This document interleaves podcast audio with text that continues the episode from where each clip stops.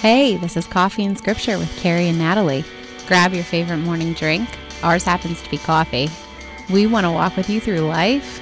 We want you to know that you're not alone. We want you to know what God says about our good times and bad times. We want you to be encouraged. We want to pray with you. We want to laugh, cry, hope, and invite balance into our lives through God's Word. Here we are. Good morning. Hi, everybody. Um, this is Carrie. And this is Natalie. And um, here we are back again this week um, on day nine of Bob Santos's community prayer devotional. And day nine is called Myths of Permanence. So this was like a a deep one that I like we had to work through um, because it's like these great like really deep ideas um, that are interconnected but you have to like find your way way through it. And um, i really like what bob did and how he like connected these dots here. Um, so myths of permanence and he says bob says that there are like two myths that we as humans typically believe about permanence. And so the first one he talks about and so permanence, I guess we should maybe define that first. I look I looked it up because I wasn't 100% sure. The state of quality of lasting or remaining unchanged indefinitely. Mm. What the heck? That now in layman's terms. Yes. so like staying the same. Yes. Permanent. Right. I think we just don't know. Permanent always, marker. Yeah, right. Never going away always being there. Um, I think we just don't always use that word in terms of the that ending. Like right. we use it more like permanent. Yes. With the T, but then but this is like oh I, am not giving one of my English lessons today because I don't know how to say this. But this is the same word as permanent, but it's saying it as permanence. Okay, I feel like we sound unintelligent I was going to use that not as a nice word, but yeah, okay. I but I have a three year old, so I'm like really conscious about like saying things like that because he picks up everything. Right. And he'll be mimicking you. Unfortunately, I called my dog an idiot the other day. Well, she was being an idiot, like running around, just like she's got a lot of pent up energy because, you know, we're just at home a lot. And she was running around in circles and running into things and just being crazy. And I was like, you're being an idiot. And River's like, Ash, you're being an idiot. And I was like, oh, okay. Yep. I've I've gotten called at work from the daycare saying that all the kids are crying because your son is debating them on something and it's like oh sorry about that. Is. He learning that from his mom. Yes. so you do have to be careful. You really do.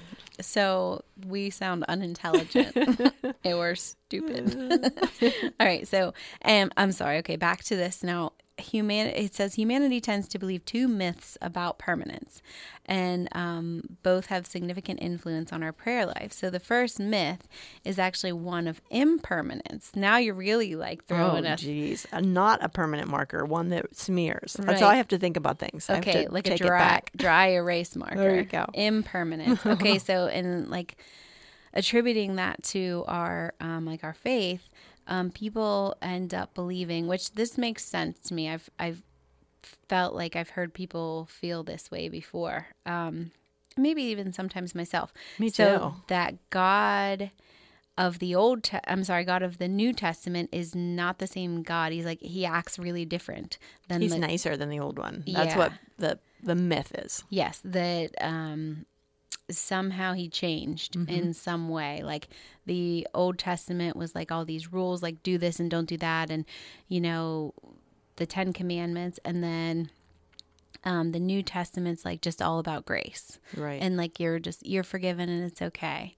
Um, but um, Bob goes on to explain about um, how the difference and how can we how can we answer that question or um, debunk that myth right. uh, that is that the difference lies in the covenants. So he says the and we had had a, a whole we did. um, show about covenant that was a couple weeks ago.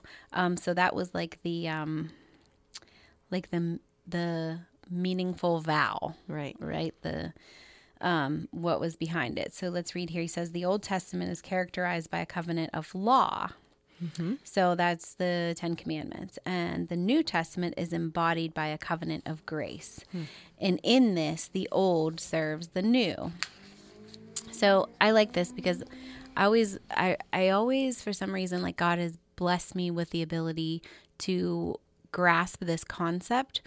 And I feel like it makes a ton of sense. So in Romans, um, Paul talks about how um, the the Old Testament, like the commandments, they were given to us so that we would understand that we can't do them on our own. Right. Like we're incapable of following all the rules. So this is how the Old Testament serves the New Testament. So like God showed us all that stuff first and then he gave us the answer. because he knows we're not perfect and we can't. Right. do it. It's impossible for us to do that without um, without Jesus. Um, it says the Mosaic Law, which was filled with all manner of judgments, served a necessary purpose to guide people away from the natural human thought patterns. The New Covenant, which is characterized by grace, though not entirely free of judgment, provides a more accurate perspective of God's heart. Love was, is, and always will be integral to our Heavenly Father's character. Do not believe the myth that Jesus is more loving than the Heavenly Father, or that God has some, God has somehow changed from the Old Testament to the New. God does not change.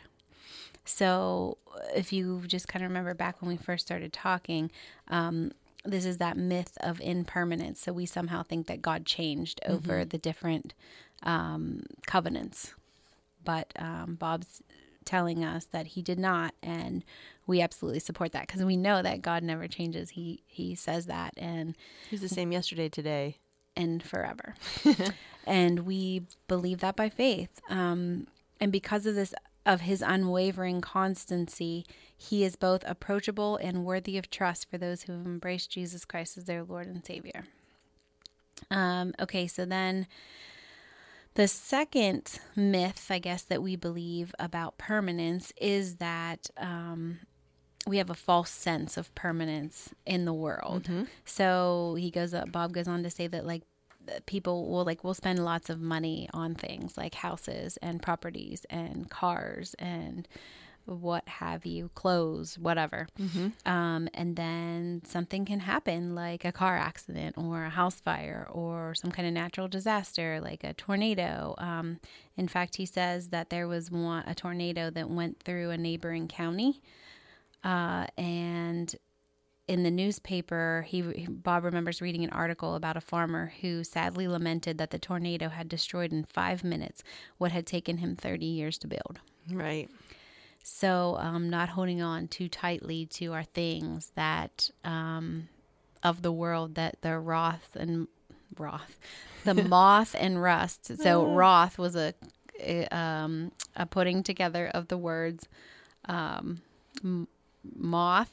I and went rust. to I went to Roth IRA. Yeah, that's right. It's not it's not stable.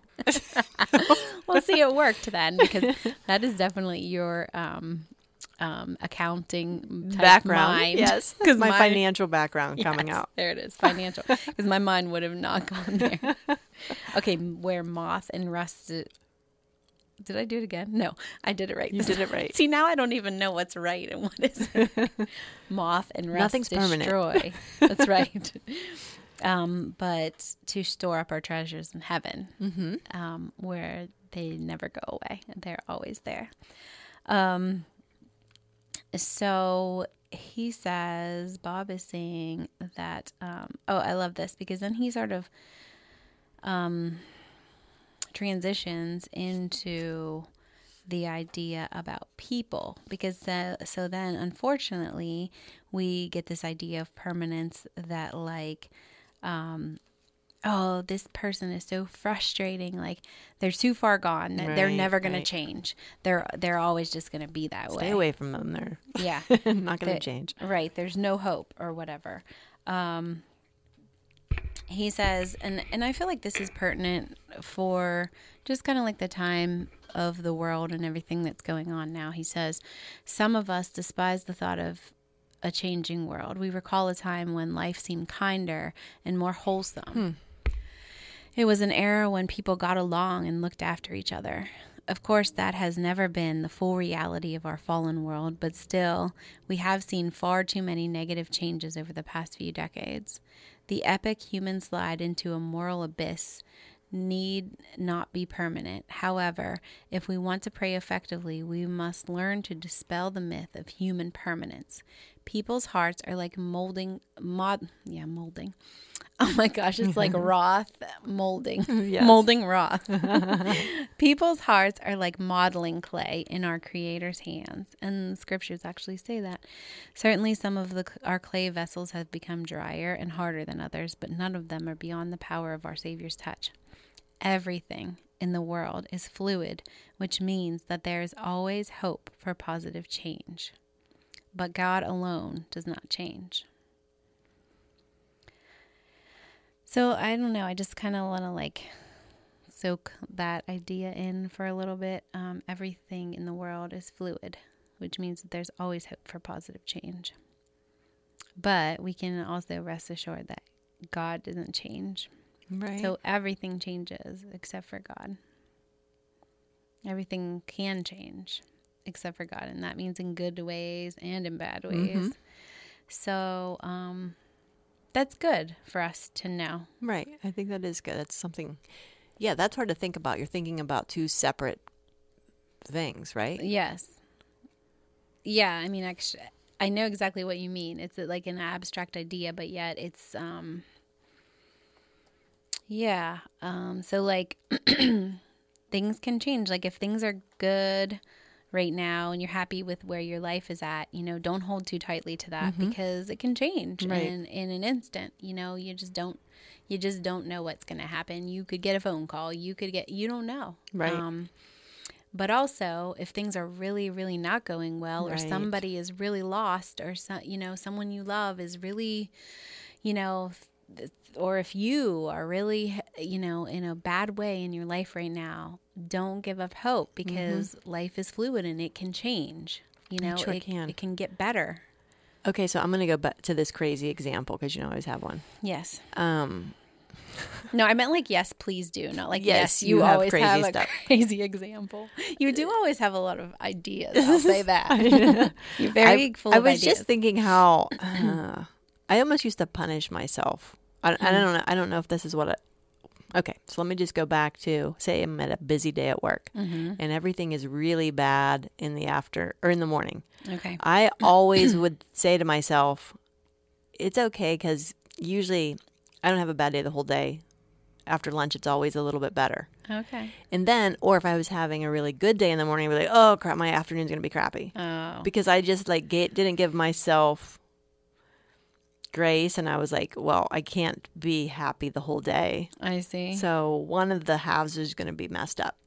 Okay. Does that make sense? It does. So I don't know. In some ways, that like, do you think that was good or do you think that wasn't good? I think when I was having a bad morning, that was good. Yeah. But I think when I was having a good morning, that wasn't a good right. way to think of it. Could have potentially been setting yourself up for And I was losing the joy of the goodness right, right there. because you're automatically thinking, well, this is going to go bad. But but that's how our brains work, right? We're always thinking of the next step, Mm-hmm. right? And I think Which what, is why we're bad at living in the moment. Yes. So, I- but I also think that that's what this is saying. Let's look to scripture. Let's let God tell us what the next step is and trying to figure it instead of trying to figure it all out. Yeah. Yep. For and give to him our good and our bad. and don't lose hope. I mean, do don't Right. don't give up hope, um, but also don't be so um, attached to your material possessions. Right. Um, yeah, if you hold too tightly to those things, look out. It's not good for you. Um, Bob goes on to talk about, um, let's see, it's in Acts 7, and it is when Stephen is actually being stoned um, for his faith and for um, basically teaching everybody about Jesus and it says so acts 7 59 verse 59 and 60 they went on stoning stephen as he called on the lord and said lord jesus receive my spirit then falling on his knees he cried out with a loud voice lord do not hold this sin against them having said this, he fell asleep, which I really like that, how it says he fell asleep. It doesn't say he died, it says he fell asleep, Right. which is really cool because that is the truth for all of us who who have given our lives to Jesus is that there there's no death anymore. We we do not die. We really don't. Um, we have our souls, and everybody has a soul, and um, it can live on forever and not die. You would fall asleep in the Lord. Um, but the the really cool thing as well that stands out here, obviously, is he says, he says, "Do not hold this sin against them." So he's praying for these people who are stoning him, who are throwing rocks at him. Who does that remind you of?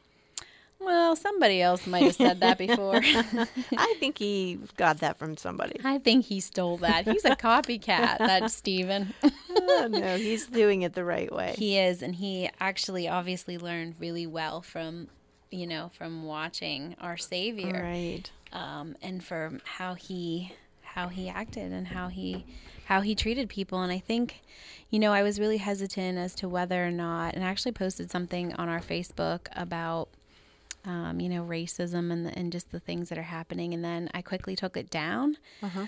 only because i just didn't want anybody to get the wrong idea of what I was trying to say. Right. And, and you know, if you post things on Facebook, that's easy for that to happen. It's like somebody could take that the wrong way. And it said, like, it said, all are precious in his sight.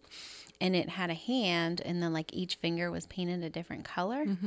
And I just didn't want anybody to think that I was saying that, like, um, stop saying black lives matter because all lives matter and that's not that wasn't at all that wasn't Right. my intention but somebody could have taken it that way because i feel very heartbroken over all this division and all of this um just everything that's happening in the world. And like i don't i've just always like loved diversity so much. Yeah, i've right, always been so attracted to like people just in general just like oh i want to get to know them or like how- their culture and how they live and just just in um other ethnicities and people from other countries and um other races and just stuff like that. But um I forgot what I was going to say, but this kind of just The post was- that you were going to put. yeah, you were but it was leading- Afraid.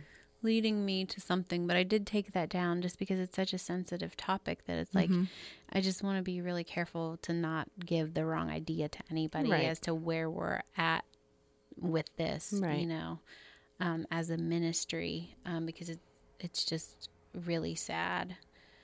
Um, and I understand. I understand how people are feeling. Um, I've also worked in a field where I've seen unfortunately police officers where their power and authority has gone to their head and they just don't treat people with respect.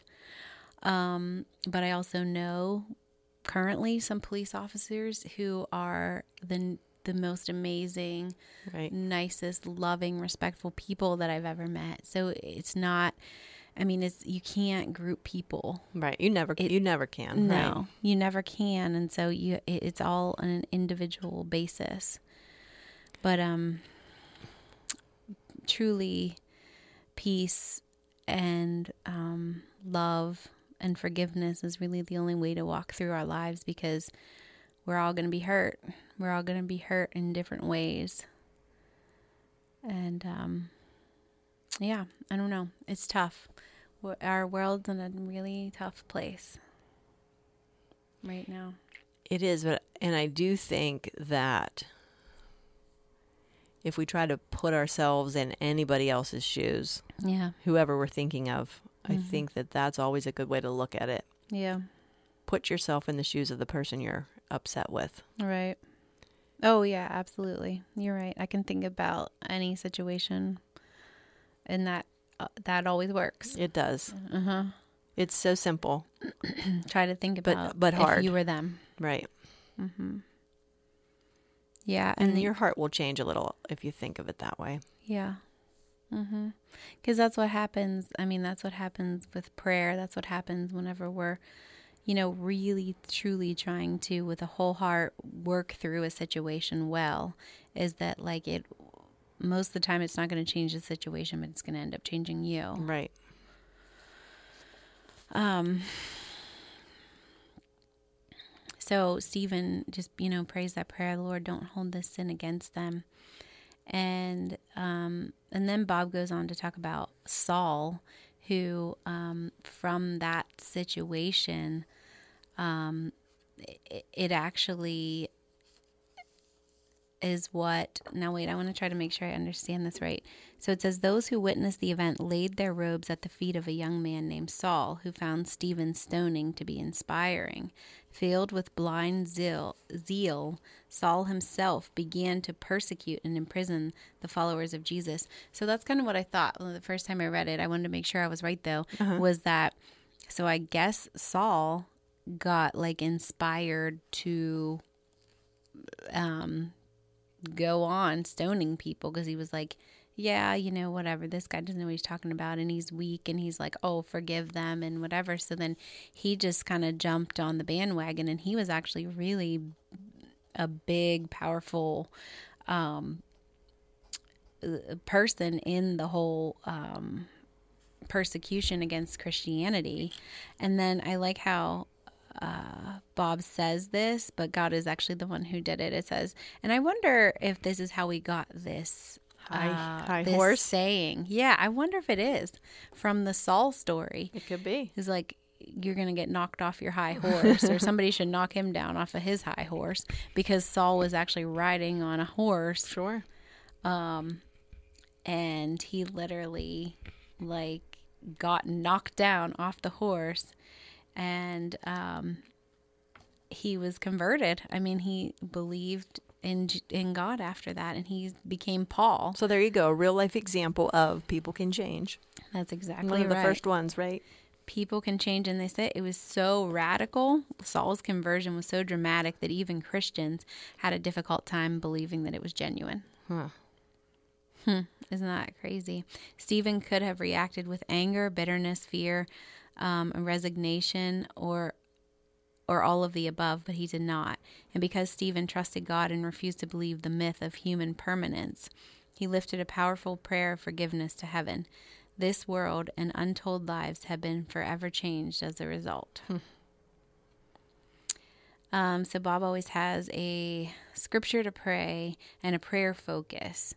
So um, I thought it was really interesting because I didn't see him going in this direction with the prayer focus, and I wasn't me either. I actually thought we were on the wrong chapter, and I was like, I must have flipped too many pages. Yeah, I was like, because it threw me off. Well, first. how did we get there? Because we didn't necessarily talk about this. However, it totally makes sense. It does after you look back, and it's completely all connected. So the prayer focus is for those who are in addiction.